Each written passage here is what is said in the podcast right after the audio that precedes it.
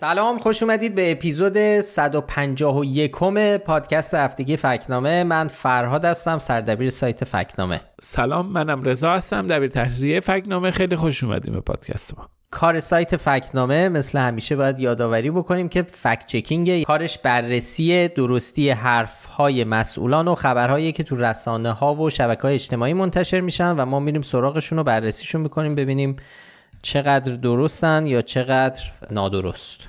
و اینکه ما این پادکست رو چهارشنبه شب به وقت ایران ضبط میکنیم و تا جمعه صبح که منتشر میشه ممکنه اتفاقهای جدیدی بیفته که ما طبعا توی پادکست بهشون اشاره نکرد. مثلا الان که داریم پادکست رو ضبط میکنیم یک دو روز از انتشار اسنادی میگذره که گروه هکری عدالت علی منتشر کردن. الان چند ساعته که یه سایتی اومده بالا که ادعا میکنه میلیون ها سند محرمانه غیر محرمانه قوه قضاییه اونجا هست و ممکنه وقتی که شما دارین پادکست رو میشنوین اطلاعات و خبرهایی در این باره بیشتر منتشر شده باشه از اینه که الان میدونیم. کما اینکه درباره خبر مربوط به پرونده مهاجرتی اسحاق قالیباف هم داره خبرهای جدیدی میاد و منتشر میشه، موضوعی که هفته پیش بهش اشاره کردیم.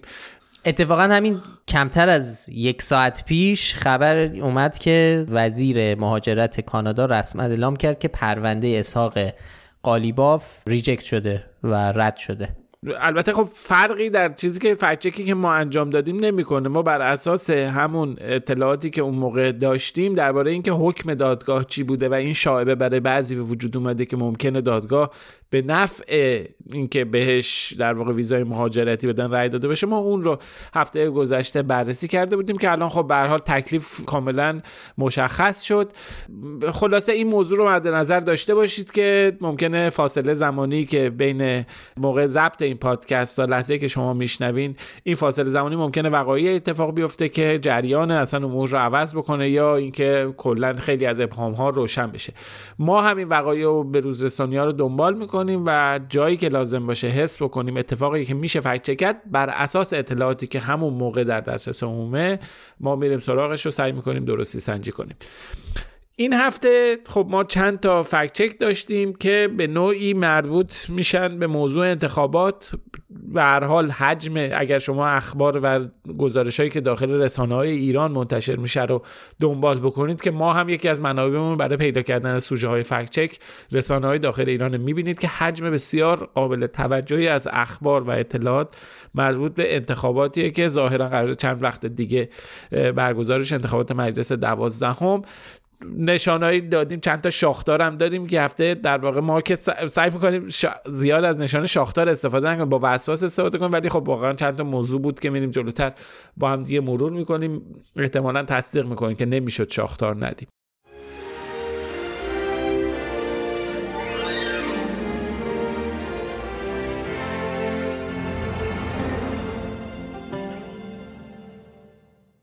ما این هفته تو کانال‌های حامی علی اکبر رائفیپور که خب سابقه زیادی هم دارن تو پخش کردن اطلاعات نادرست، ما هم بارها چیزایی که منتشر کردن رو بررسی کردیم.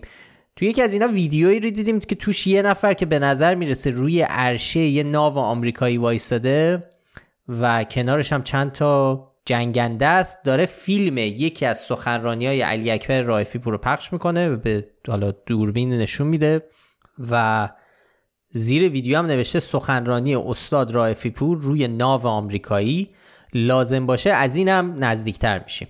خب این خب معلومه داره چی میخواد القا بکنه، میخواد بگه که ببینید که من کجا، منی که طرفدار رائفیپورم و حامیشم، الان در نزدیکتر یکی از حساس ترین جاهایی هم که ممکن میتونه آدم باشه در بخش نیروهای نظامی آمریکایی، روی ناو کنار جنگنده ها، یعنی ما کجا نفوذ داریم و اگه لازم باشه نزدیکتر هم میشن. آره و اگه لازم باشه نزدیکتر هم میشیم. که البته این جمله خب خیلی توی پروپاگاندای چیزی خیلی جمله معروفیه، مخصوصا معروفه که میگفتن یه شایعه‌ای بودیه، در واقع شایعه که نامه‌ای قاسم سلیمانی روی میز وزیر دفاع آمریکا یا فرماندهان نظامی عالی رتبه گذاشته بود که اگه لازم باشه ما از اینم نزدیکتر میشیم، که خب این پایه و اساسی نداشت. حالا بگذریم از این موضوع. روی فرمانده نیروهای آمریکایی در عراق، یعنی ببین که طرفدار کسی که با قاسم سلیمانی بوده اومده نامه قاسم سلیمانی رو گذاشته رو میز فلانی و هیچ کم نفهمیده و و یه جور اخطاره که ببین من کجاها آدم دارم، بیخ گوشت من آدم دارم. و این عبارت اگه لازم باشه از اینم نزدیکتر میشیم توی ادبیات ارزشی که حالا موسوم به ارزشی خیلی زیاد میبینیم. اینجا هم همونجوری که گفتی بله، انگار یعنی کی رفته روی یه ناو ارتش آمریکایی و وارد بله سیستم نیرو دریایی آمریکا شده، اونجا نفوذ کرده و داره این ویدیو رو ضبط میکنه و داره هشدار میده اگه لازم بشه از اینم نزدیکتر میشیم، ولی نمیگه که همه میتونن از اینم نزدیکتر بشن تو اینجا بگن. حالا به هر حال جریانش رو بگو شما. خب اینجایی که این آقا وایستاده و این فیلمو گرفته، ناو فعال نیروی دریایی نیست، ربطی به ارتش، اینجا یه موزه است در واقع. ویدیو روی یه ناو بازنشسته ضبط شده که توی سن دیگو توی ایالت کالیفرنیا پارک شده و اونجا یه موزه عمومیه، هر کی بخواد میتونه بره بلیت بخره و بره روی اون ناو وایسه، ویدیو پخش کنه، تا فیلم بگیره، عکس بگیره، کمون که صدها نفر این کارو میکنن. خب این رو به سادگی میشه از روی جنگنده‌ای که توی ویدیو دیده میشن تشخیص داد. ما توی مطلب هم اشاره کردیم اینا جنگنده‌های قدیمی هن که بازنشسته شدن و طبیعتاً به جای اینکه تو پایگاه نظامی باشن باید جاشون مثلا توی موزه است که همینطور هم بوده. اینجا اسم موزه موزه یو اس اس میدوی تو همون سن دیگو کالیفرنیا است. موزه هم حتی ارتش ربطی نداره، یه مؤسسه غیر انتفاعی صاحب موزه است که علاقه‌مندان ناو هواپیمابر یو اس اس میدوی هستن، این مؤسسه غیر انتفاعی. این ناو بعد از جنگ جهانی دوم از سال هزار و نهصد و چهل و پنج تقریبا کارش رو شروع میکنه و تا سال هزار و نهصد و نود و دو هم داشته کار میکرده، بعد بازنشسته میشه.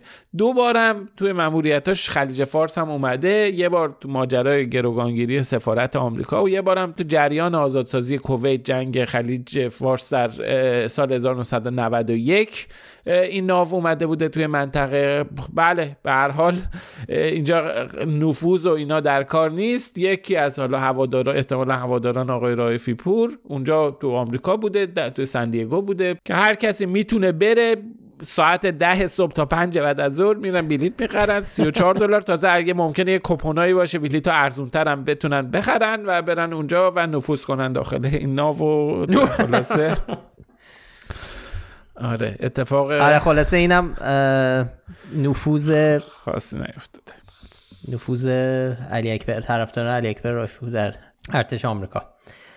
در ضمن خب علی اکبر رائفیپور رو که احتمالاً همه میشناسید، ولی اگه بیشتر دوست دارید آشنا بشید با روش کارش و نوع حالا تئوری توطئه هایی که تو این سالها میگفته و حالا پخش میکرده، ما یک مستند چند دقیقه است رضا فکر میکنم چلو خورده دقیقه‌ای ساختیم چند سال پیش، خودمون خیلی دوستش داریم، خیلی زحمت کشیدیم، اولین مستندی بود که ساختیم، برام خیلی کار سختی بود برامون اون موقع و تو همین پادکست هم ورژن صوتیشو منتشر کردیم. اگر نشنیدید تو قسمت سی همین پادکست میتونید ورژن شنیداریش رو بشنوید، ولی اگر هم خواستین تو یوتیوب هم میتونید ببینید. زمان مستندم پنجاه و پنج دقیقه و سه ثانیه است دقیقه شو. پنجاه و پنج دقیقه. بله.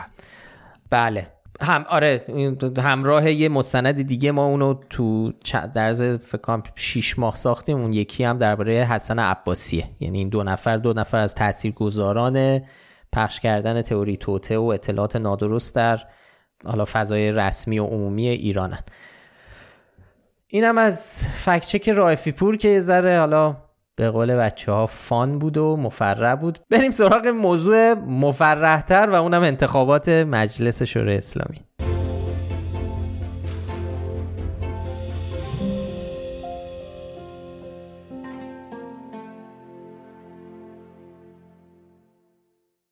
خب بریم سراغ فکت چک های انتخاباتی. فکت چک اولی که سریع بهش اشاره بکنیم مربوط میشه به سخنرانی اخیر رهبر جمهوری اسلامی آیت الله علی خامنهای در روز بیست و نه بهمن هزار و چهارصد و دو. جمعی از مردم استان آذربایجان شرقی میرن پیشش و خامنهای اونجا میگه که انتخابات در کشور همیشه صحیح، سالم و متین برگزار شده. من به شما عرض کنم در این سالهای متمادی، در این چند دهه این همه انتخابات انجام گرفته، بنده به عنوان یه آدم مسئول که یه وقتی رئیس جمهور بودم بعد هم در این سمت حضور داشتم، من تا حالا هرگز تخلف انتخاباتی به اون معنایی که دشمن میگه هیچ وقت من مشاهده نکردم. بی خود میگم مواردی بعضی ها ادعا کردن که این انتخابات دچار اشکالات، انتخابات گوناگون تحقیق کردیم، بررسی کردیم، افراد فرستادیم بررسی کردن، معلوم شد که نه، اینجور نیست که در نتایج انتخابات تغییری به وجود بیاد. ممکنه یه گوشه کنار بعضی تخلفاتی بکنن، در نتیجه انتخابات هیچ گونه تأثیری نداره. انتخابات به حمدالله در کشور ما همیشه سالم و صحیح و متین انجام گرفته، این دفعه هم ان شاءالله همینجور خواهد بود.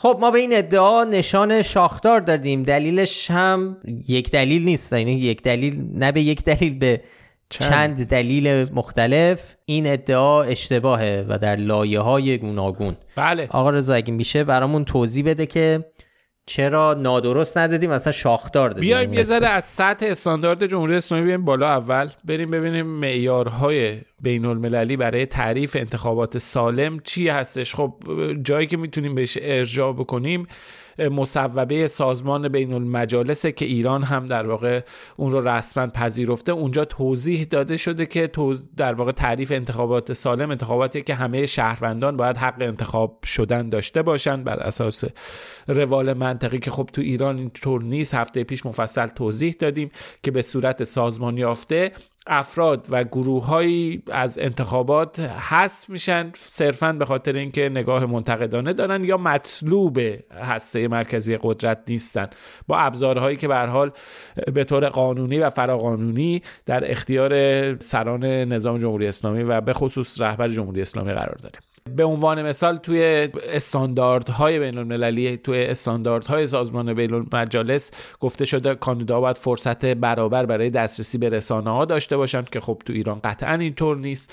این موضوع در سطح اول خب حرف آقای خامنه‌ای رو زیر سوال میبره، اما خب ممکنه بگین که خب ما درباره سوئیس یا درباره کشور خیلی پیشرفته صحبت درباره ایران صحبت می‌کنیم. خب میایم پایین در استاندارد خود جمهوری اسلامی درباره انتخابات میایم صحبت می‌کنیم.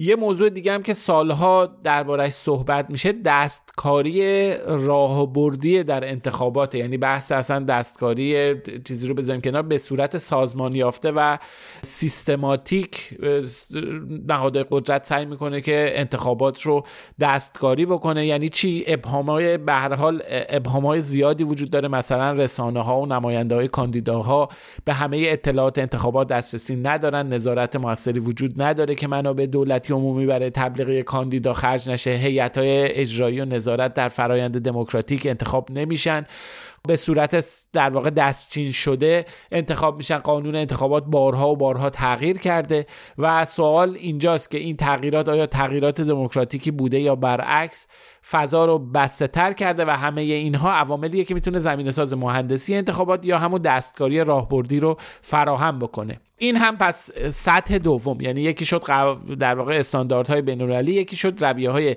اجرایی و نظارتی. تو ایران میدونیم که انتخابات توسط کمیسیون مستقل بررسی نمیشه و نظارت نمیشه، بلکه خود حکومت و بخش‌هایی از حکومت هستن که به صورت همین دستچین شده خودشون هم برگزار کننده انتخابات هستن، هم ناظر انتخابات.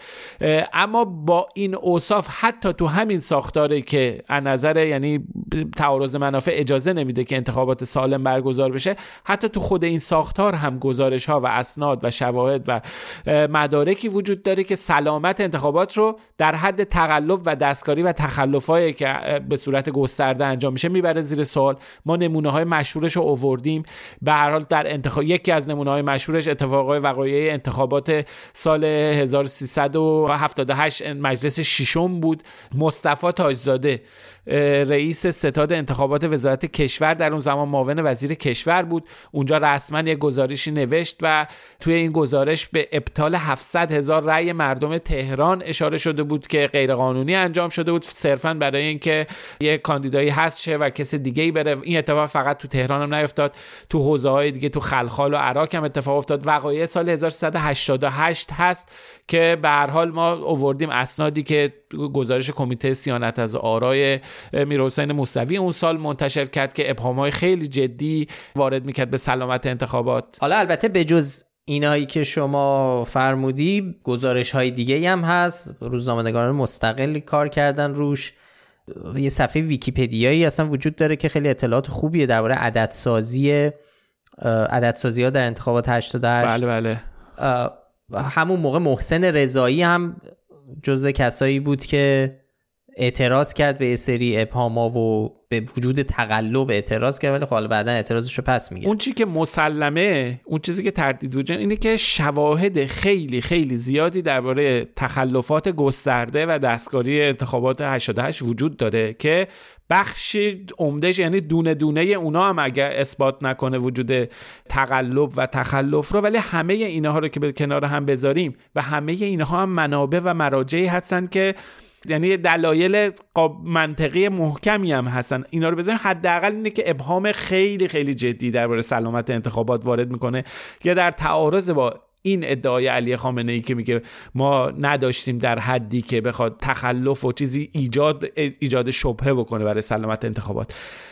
به هر حال مثلا دیگه از این واضح‌تر که احمد جنتی به هر حال میاد و به صورت علنی تبلیغ یک نامزد رو میکنه به عنوان دبیر شورای نگهبان. خب از این تخلف گنده‌تر و واضح‌تر و چیزتر که نداریم. این کفشه اون عددسازی‌هایی که میگی، اون شبهه‌هایی که درباره عددسازی و آمارسازی، اون ابهام‌هایی که درباره صحت اعدادی که به عنوان مشارکت در حوزه‌های رأی‌گیری در سال هشتاد و هشت، اینا همه اینها ابهام‌های خیلی جدی هستن که به هر حال سلامت انتخابات رو زیر سوال میبرن.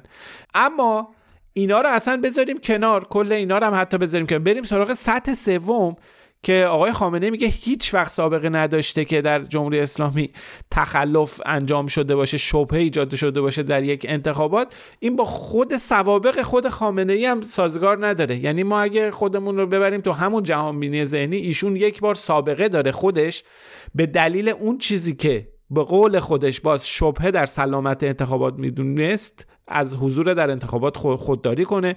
انتخابات شورای شهر دوم سال هزار و سیصد و هشتاد و یک خود خامنه‌ای میاد درباره سلامت انتخابات شبهه ایجاد میکنه و برای اینکه واکنش نشون بده و بگه که این انتخابات اعتباری نداره شرکت نمیکنه، میره یه سفری انجام میده که نتونه رأی بده، چون به هر حال طبق قانون انتخابات شوراهای شهر باید افرادی که توی شهر خودشون رأی بدن. ولی خب یعنی حتی در کانتکست و در جهانبینی خود خامنه‌ای هم این که هیچ وقت سابقه نداشته صحت نداره، ما چیز نداریم. به هر حال این که خامنه‌ای میگه اون انتخابات سالم نیست، دلیلش متفاوت از دلایلی که بقیه میگن انتخابات سالم نیست. اون انتخابات رو خامنه‌ای میگه سالم نیست چون خیلی از کاندیداها رو اون موقع وزارت اون موقع مجلس ششم صلاحیتشون تایید میکنه، از نظر خامنه‌ای صلاحیت نداشتن. یعنی مشکلش این بود که چرا افراد تایید صلاحیت شدن، اون رو میگفت انتخابات سالم نیست.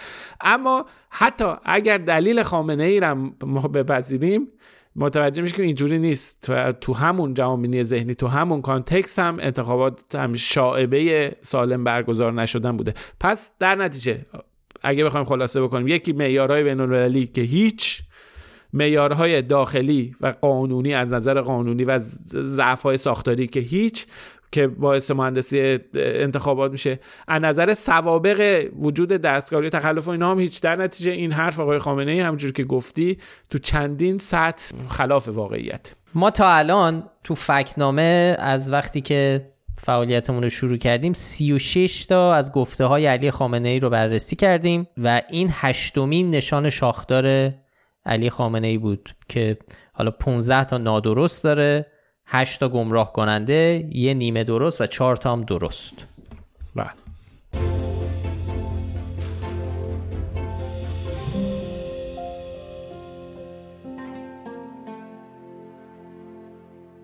این هفته یه فکت چک دیگه هم داشتیم، یه مطلبی منتشر کردیم درباره ادعای خبرگزاری ایرنا، خبرگزاری رسمی دولت، درباره کاهش مشارکت در انتخابات دنیا. ایرنا روز هجدهم بهمن یه گزارش میده و توش مینویسه انتخابات شرط اساسی دموکراسی و از امتیازهایی است که برخی حکومت‌ها به مردم میدهند تا مردم اراده خود را در اداره دولت منعکس کنند. اما با گذشت زمان و به دلایل عدیده درصد افرادی که برای انتخاب پای صندوق‌های رأی می‌روند کاهش می‌یابد و این موضوع در انتخابات بسیاری از کشورها مشهود است. اما متوسط شرکت مردم ایران در انتخابات کاهش نیافته است.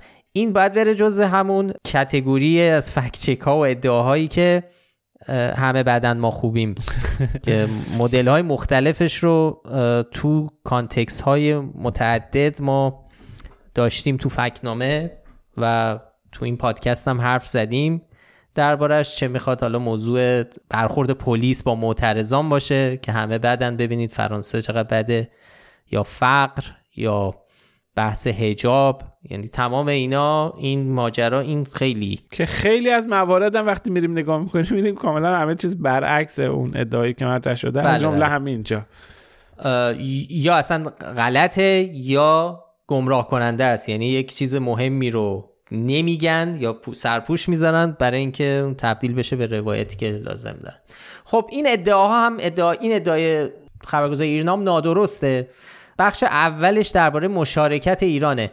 خب پر مشارکت ترین انتخابات ها در ایران مربوط میشه به این سه تا انتخابات مجلس شورای ملی بیست و یکم که بیست و ششم شهریور هزار و سیصد و چهل و دو انجام شد که مشارکت بالای نود و یک درصد داشت. ما حالا اصلا برای این آماری که میخوام بدم رفتیم سراغ پروژه‌ای که مال دانشگاه آکسفورد به اسم Our World in Data. بر اساس اون داریم میگیم که حالا نتیجه اون انتخابات بیست و یکم مجلس بیست و یکم این بود که حسن علی منصور اسدالله علم رو شکست داد و نخست وزیر شد. دومی هم انتخابات ریاست جمهوری دهم یعنی بیست و دوم خرداد هزار و سیصد و هشتاد و هشت با مشارکت نزدیک هشتاد و پنج درصد که نتیجه اعلام شد که محمود احمدی نژاد میرحسین موسوی رو شکست داده و رئیس جمهوری شد.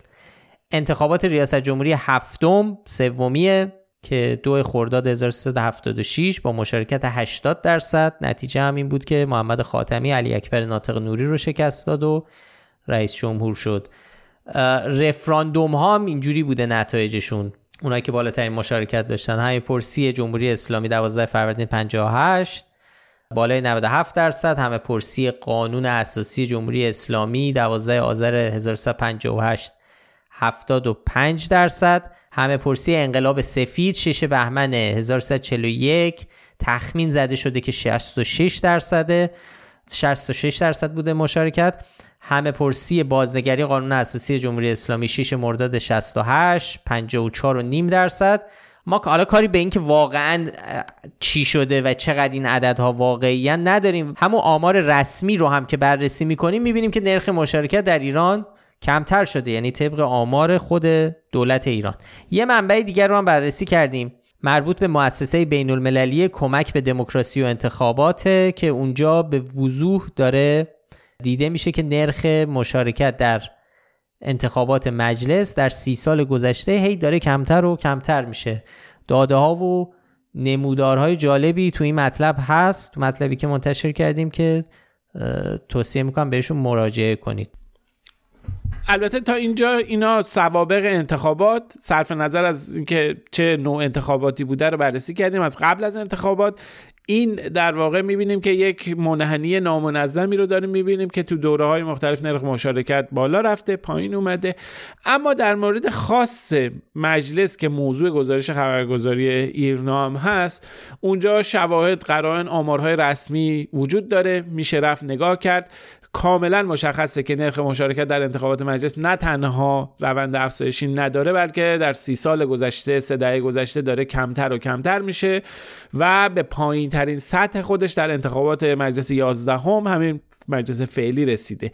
به هر حال داده ها و نمودارها، آمارهایی که خود در واقع مرکز آمار ایران تو سالنامه‌های آماری منتشر کرده، اینها مبنا و منبع ما بوده که اینها رو منتشر کردیم. نمودار جالبی داره، ببینیم میشه روند کاهش رو نگاه کرد. اما گزارش ایرنا به جز ایران یه بخشی هم اومده داره کشورهای دیگر رو بررسی میکنه، میگه که مثلا میگه که مشارکت رای دهنده های آمریکایی در انتخابات میان دوره‌ای کنگره آمریکا هیچ وقت از پنجاه درصد بالا نرفته. حالا سوال اینه که چرا ایرنا فقط انتخابات میان دوره‌ای رو داره بررسی میکنه؟ اما به هر حال اونم بذاریم کنار، این سوال ابهام بذاریم کنار، این ادعا که انتخابات میان دوره‌ای کنگره آمریکا هیچ وقت از پنجاه درصد بالاتر نبوده ادعای درستی نیست. و مثلا سال هزار و نهصد و نود و چهار میزان مشارکت توی همین انتخابات میان دوره‌ای شصت درصده. به هر حال داده‌های که ما برای این فکت‌چک استفاده کردیم اطلاعات مؤسسه بین‌المللی کمک به دموکراسی و انتخابات آیدیا بود که اونجا منحنی‌ها و نمودارها نشون میده تو دوره‌های مختلفی بوده که نرخ مشارکت در انتخابات میان دوره‌ای در آمریکا بالای پنجاه درصد بوده. ایرنا تو گزارشش یه ادعایی رو درباره فرانسه مطرح میکنه، میگه که انتخابات مجلس قانونگذاری فرانسه در سال دو هزار و بیست و دو به دور دوم کشیده و با مشارکت چهل و هفت و چهل و شش درصد مردم همراه بوده، در حالی که میزان مشارکت در انتخابات قبلی بیشتر بوده، یک و دو دهم درصد کمتر شده، که حالا صرف نظر از که این یه درصد کمتر شده چقدر چیز مهمیه، اما ما وقتی میریم داده های مربوط به مشارکت که در انتخابات رو توی فرانسه نگاه میکنیم و مقایسه میکنیم با انتخاباتی که در ایران برگزار شده، میبینیم فقط همون سه تا انتخاباتی که ایرنا میگه نرخ مشارکت توی فرانسه کمتر از ایران بوده، وگرنه در بقیه انتخابات ها نرخ مشارکت توی فرانسه بیشتر بوده. همون چیزیه که معروف اصطلاح چری پیکینگ، یعنی شما میری از یه عالمه دیتا سه تا رو میکشی بیرون، میگی که ببینین سه تا چه جوریه. بله، توی انتخابات پارلمان فرانسه از دهه هزار و نهصد و هشتاد به بعد نرخ مشارکت نزولی بوده، پایین بوده. اما چیز مهمی که ما توی گزارش ایرنا نمیبینیم افزایش نرخ مشارکت توی انتخابات دیگه است. مثلا اهمیت انتخابات پارلمانی اتحادیه اروپا تو دوره‌های خیلی افزایش پیدا کرده، توی فرانسه میبینیم نرخ مشارکت هم میره بالا. درباره بریتانیا هم اطلاعات ایرنا درست نیست، اطلاعات غلط داره میگه، میگه نرخ مشارکت در بریتانیا کم شده، کاهش پیدا کرده، ولی خب آمار چیز دیگه ای میگه. خب نرخ مشارکت در بریتانیا از سال دو هزار به بعد روند افزایشی داره. آماری که درباره انتخابات اتریش میگه خیلی خیلی جالبه، میگه که نرخ مشارکت مردم در انتخابات اتریش بیست درصد کاهش پیدا کرده، اما اینو نمیگه که داره انتخابات سال هزار و نهصد و چهل و نه با دو هزار و نوزده مقایسه میکنه، هفتاد سالو.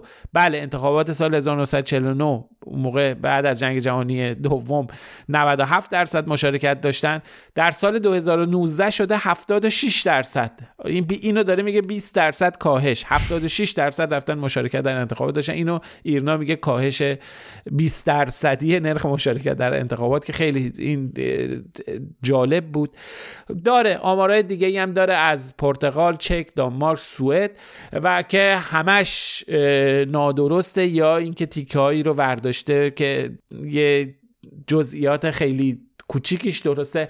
اما این وسط یه دونه ادعای درست داره، اونم درباره سوئیسه. بله، ایرنا میگه که نرخ مشارکت در سوئیس نزولیه و همیشه پایین بوده، که کاملا درسته. این پدیده عجیبم هست، بالاترین نرخ مشارکت در تاریخ انتخابات سوئیس از پایینترین نرخ مشارکت در انتخابات مجلس توی ایران کمتره. این یه دونه سوئیس رو استثنا درست کنه. ما وظیفه داشتیم بگیم از این همه موردی که ایرنا تو گزارش خودش گفته فقط این یه دونه مورد سوئیس درست بوده، بقیه‌اش در حد اشتباه بوده که ما بهش نشانه شاخدار بدیم.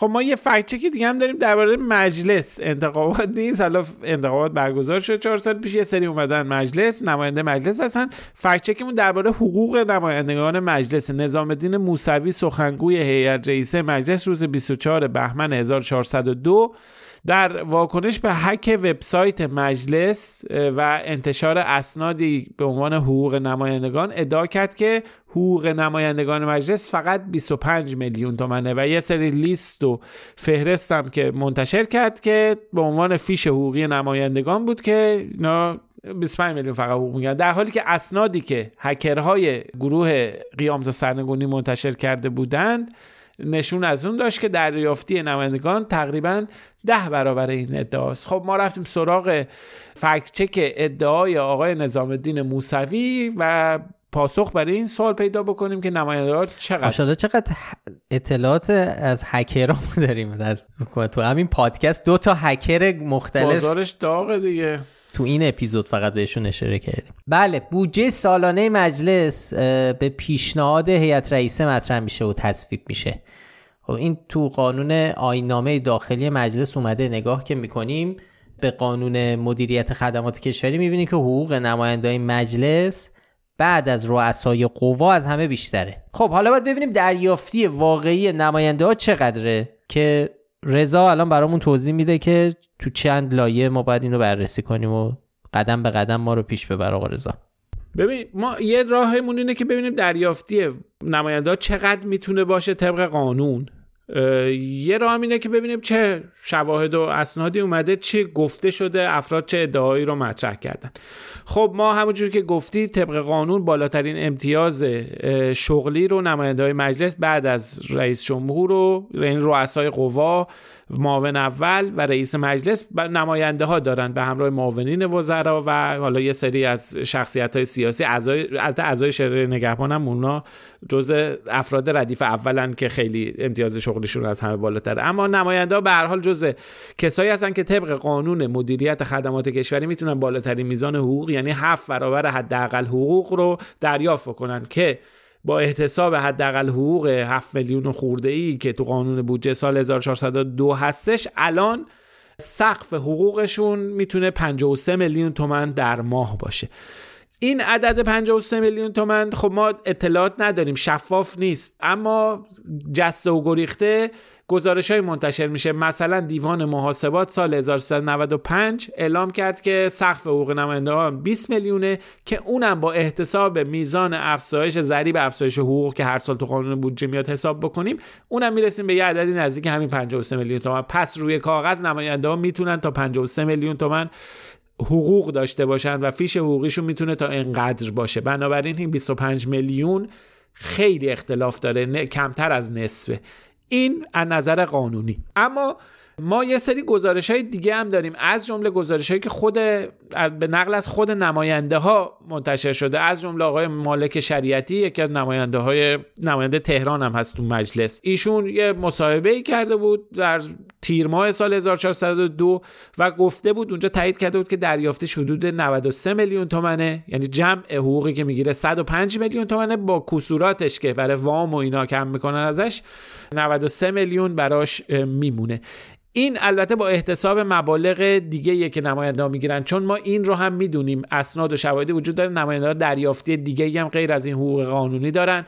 نماینده‌ها هر ماه مبلغی رو تحت عنوان وظایف نمایندگی و هزینه دفتر پرداخت میکنن که قبلا همین، حالا غیر از مالک شریعتی، احمد امیرآبادی فرانی هم گفته بود که این وقتی اینا رو با هم بذاریم دریافتی ماهانه نماینده‌ها حدود صد میلیون تومان میرسه. بنابراین اینو ما حساب کنیم، یعنی کف حقوقشون روی کاغذ پنجاه و سه میلیون تومانه، اما خود نماینده ها هم تایید کردن که دریافتیشون با احتساب هزینه وظایف نمایندگی به صد میلیون میرسه. غیر از اون ما این رو میدونیم که یه مبالغی هم در اختیار رئیس مجلس هستش که اون رو به عنوان هزینه هایی که بین نماینده ها تخص میکنه، جزء بودجه در اختیار رئیس مجلسه که تخص میکنه، مثلا برن تو حوزه هایشون خرج بکنن، به صورت دوره این اتفاق میفته. غیر از اون ما میدونیم نماینده ها مزایای دیگه هم میگیرن، وامای کم بهره ازش استفاده میکنن، غیر از اون میدونیم بهشون خودرو میدن، غیر از اون میدونیم حق مسکن میگیرن. همه اینا هست. بنابراین دیدن یه چیزی در حد فیش حقوقی که تو اسناد هک شده مجلس دیده میشه چیز عجیب غریبی نیست، خیلی منطقی تر از عددی به نظر میرسه که آقای نظامالدین موسوی، سخنگوی هیئت رئیسه مجلس، اومده مطرح کرده و ما هم با استناد به قوانین و با استناد به شواهد و قرائن محکمی که وجود داره بهش نشانه نادرست دادیم، به این ادعا که حقوق نماینده فقط بیست و پنج میلیون تومانه.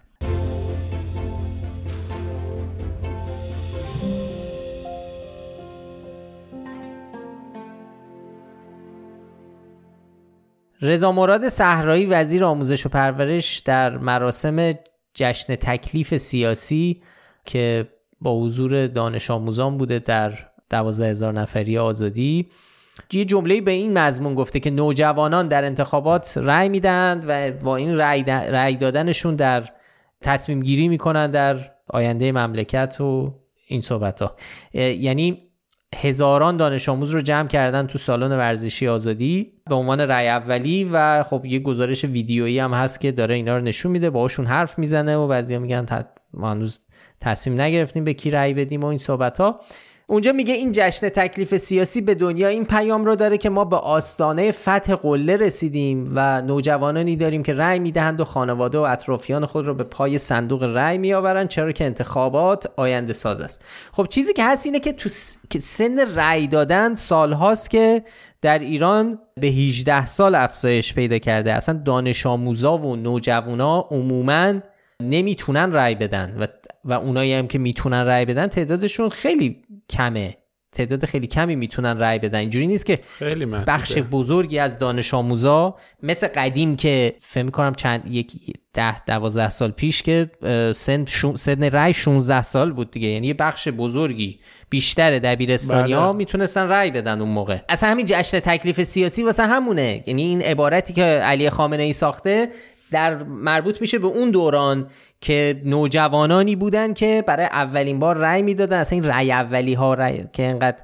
وصل شده بود به نوجوان ها و اینا مربوط به اون دورانه. الان که دیگه هجده ساله دیگه الان، ولی اصلا الان اونقدر دانش آموزان زیادی نیستن که بتونن روی، یعنی طبق قانون باید هجده سالشون تمام باشه، یعنی باید متولد یازده اسفند هزار و سیصد و هشتاد و چهار به قبل باشن که بتونن رأی بدن. بنابراین این حرف که نوجوان امروزی تصمیم میگیرد که چه کسی باشد و چه کسی نباشد و اوست که تصمیم میگیرد، حرف نادرستیه و به شدت اغراق‌آمیزه، به خاطر اینکه درصد خیلی کمیه. ببین از سال دقیقاً سال هزار و سیصد و هشتاد و پنج که قانون تغییر میکنه و سن رأی میشه هجده سال و این قضیه رأی دادن و مدارس و اینا کنسل میشه. ما رفتیم دقیق بررسی کردیم سن دانش آموزان رو در سال تحصیلی هزار و چهارصد و دو هزار و چهارصد و سه سن متعارف متولدین سال هزار و سیصد و هشتاد و پنج، در حالی که ملاک یازده یعنی تاریخ تولد، ملاک تاریخ تولد قبل از یازده اسفند هزار و سیصد و هشتاد و چهار. یک گروهی از دانش آموزان کلاس دوازده هم که نیمه دوم به دنیا اومدن اونها میتونن در انتخابات شرکت کنن، یه گروهی از دانش آموزان که به دلایل مختلف دیر رفتن مدرسه میتونن شد، ولی جمعیت اینا همونجوری که گفتی جمعیت محدودیه در حدی که بیان جشن تکلیف سیاسی و ما هنوز تصمیم نگرفتیم به کی رأی بدیم و این برنامه و اینا. به هر حال اغراق خیلی زیادی وجود داره که همونجوری که گفتی از گذشته اومده و الان موضوعیت منطقی نداره. اتفاقا یکی از در واقع مخاطبان فکتنامه بعد که ما این فکت چک رو منتشر کرده بودیم، اگه اشتباه نکنم تو توییتر ایکس، یعنی همون شبکه اجتماعی ایکس، برام پیغام گذاشته و کامنت گذاشته بود که متولدین نیمه اول هشتاد و پنج و نیمه دوم هشتاد و چهار، نیمه دومیای کلاس دوازده هم میتونن در انتخابات شرکت کنن، که بله درست میگین، در واقع این دوستمون درست گفتن. ولی خب همونجوری که گفتیم این جمعیت خیلی محدوده، جمعیت قابل توجهی نمیشه، تعداد خیلی زیادی نیست در حدی که بتونیم بگیم که مدارس نقش پررنگی، در حدی که وزیر آموزش پرورش و مسئولان برگزاری جشن تکلیف سیاسی اومدن دارن جلوه میدن که مدارس نقش خیلی مهمی در انتخابات دارن دانش آموزان و اینا. خب این این خلاف واقعیت به شدت اغراق شده است و در حدی هستش که ما بهش نشانه شاخدار دادیم. این هفته هرچی تو این چند ماه ما وسواس به خرج داده بودیم که شاخدار ندیم و شاخدارامون یه ذره کم شده بود. این, این اپیزود ماشاءالله ببین نمیشد رائفیپور رو که نمیشد شاخدار, شاخدار ندیم، خامنه ای رو که نمیشد، یعنی حتی با استاندارد خودش هم میآوردیم پایین نمیشد شاخدار ندیم. ایرنا هم که اومده بود نشد، نرخ مشارکت در ایران داره میره بالا، بقیه کشورها داره میاد پایین، که اونم نمیشد شاخدار ندیم. اینم آقای رضا مراد صحرایی هم که دیگه راه نداشت دیگه، چیکار کنیم، تقصیر ما نبود دیگه. ما همچنان سعی میکنیم با وسواس شاخدارمون رو بدیم، ولی واقعا این فکت چک‌ها کاری از دستمون بر نمیومد دیگه، یعنی چاره‌ای نداشتیم باید شاخدار میدیم. انتخابات دیگه، آخر انتخابات میطلبه.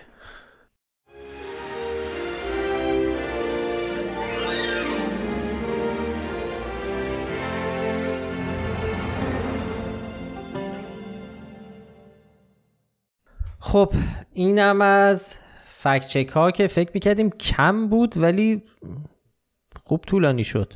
شما داشتیم بود یه فکت چکرای اسپانیایی هم یه دونه پادکست دارن شش دقیقه است در هفته. نه آره آره تا دیشب کشفشون کردم.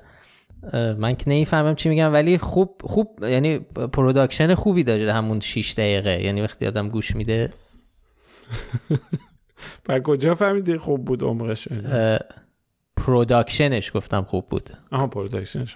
فکر میگه ما تو شش ساعت میگیم اونا تو شش دقیقه میگن. خب درباره تیلر سویفت و اینا حرف میزد، یعنی یه چیزایشو میفهمیدم. اون اپیزود آخر داشت درباره تیلر سو... تیلر سویفت و اینکه علیه ترامپ حرف زد و یه چیزی که تازگی پخش شده بود که فیک بود داشت درباره اون حرف میزد، ولی خب با مزه استفاده میکرد از چیز از موزیک و اینا، قشنگ بود.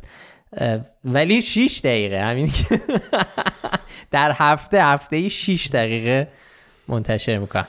می‌خواید رأی گیری هم بذاریم ببینیم اگه ما تیزه ما بی خودی انقدر توضیح ندیم چیکار شش دقیقه. یکی از دوستان که منتقد طول طولانی بودن پادکست ما اینا فکر کنم داریم یا چند نفری رو داریم منتقد بودن، شاید اونا داشته باشن هوادار این سبک از پادکست‌های شش دقیقه‌ای باشه. آره ولی خوبه. نمیدونم بعد بعداً ببینیم امتحان کنیم اصلا میتونیم تو کمتر از ما تا گرم شیم. آقا فرهاد خود شش ساعت طول میکشه تا تا توضیحات اول رو بگیم. آره فکت‌نامه کارش اینه، کارمانی کارمانی شش دقیقه ما باید توضیح بدیم. ما که توضیح میدیم دیگه. چهار تا فکت که انتخابات داشتیم هر چهار تا شاخدار دو ساعت طول کشید شش دقیقه نه. آره مثل همیشه دوستان عزیز برای اپیزود قبل برامون کامنت گذاشتن، مخصوصا تو کست باکس. مجتبی، آرش، شازده، ستارسکای، وحید، امید، فاطما، امید، میم محمودی، بابک، یاسی، محفا، احسان، ازقر، رضا، سیس، مجتبی، مهدی، حسن، ای سعید، امید. ماشاءالله بعضی از اسمام سخت سیس آخه دمتون گرم. علی چطور میگم ما هر هفته هم سر این استار اسکای استار اسکای آره نمیفهمیم بالاخره استار اسکای یا استارسکیه. اینو آره تو کامنت بعدی برامون مشخص بکنید که یه وقت اشتباه نگیم ما هر هفته. آره یاد ازغر هم یه ایرادی گرفته ازمون که مثل که یه تاریخی رو اشتباه گفتیم، فینال جام جهانی رو اشت... به اشتباه گفتیم بیست و هفتم آذر هزار و چهارصد و دو که هزار و چهارصد و یک درسته. بله تذکر به جاییه. خب اینم از اپیزود صد و پنجاه و یک. خیلی ممنون که پادکست فکت‌نامه رو میشنوید. اگه پیشنهادی به ذهنتون رسید یا نظری درباره کار ما داشتید میتونید در کست باکس، اسپاتیفای، یوتیوب، تلگرام، اینستاگرام، تردز، ایکس برامون کامنت بذارید. ما حتما میبینیم و خیلی خوشحال میشیم که این پادکست رو به بقیه هم معرفی بکنید. برای پیدا کردن ما هم کافیه اسم فکت‌نامه رو به فارسی یا انگلیسی در هر جایی که باش پادکست گوش میکنید جستجو کنید. ما همه قسمت‌های پادکست رو در کانال تلگرام و در کانال یوتیوب فکت‌نامه هم منتشر می‌کنیم. هر هفته هم لینک مطالبی رو که بهشون تو اون اپیزود اشاره کردیم در بخش توضیحات پادکست می‌ذاریم که دسترسی راحت‌تری داشته باشید. هیلا نیکو کاورهای اپیزودها رو طراحی می‌کنه، موسیقی پادکست رو باربد بیات ساخته و تهیه کننده پادکست هم افشین صدریه. آدرس سایت ما هم از فکت‌نامه دات کام. وقتتون بخیر و خداحافظ تا هفته دیگه. مراقب خودتون باشین. خدا نگهدار.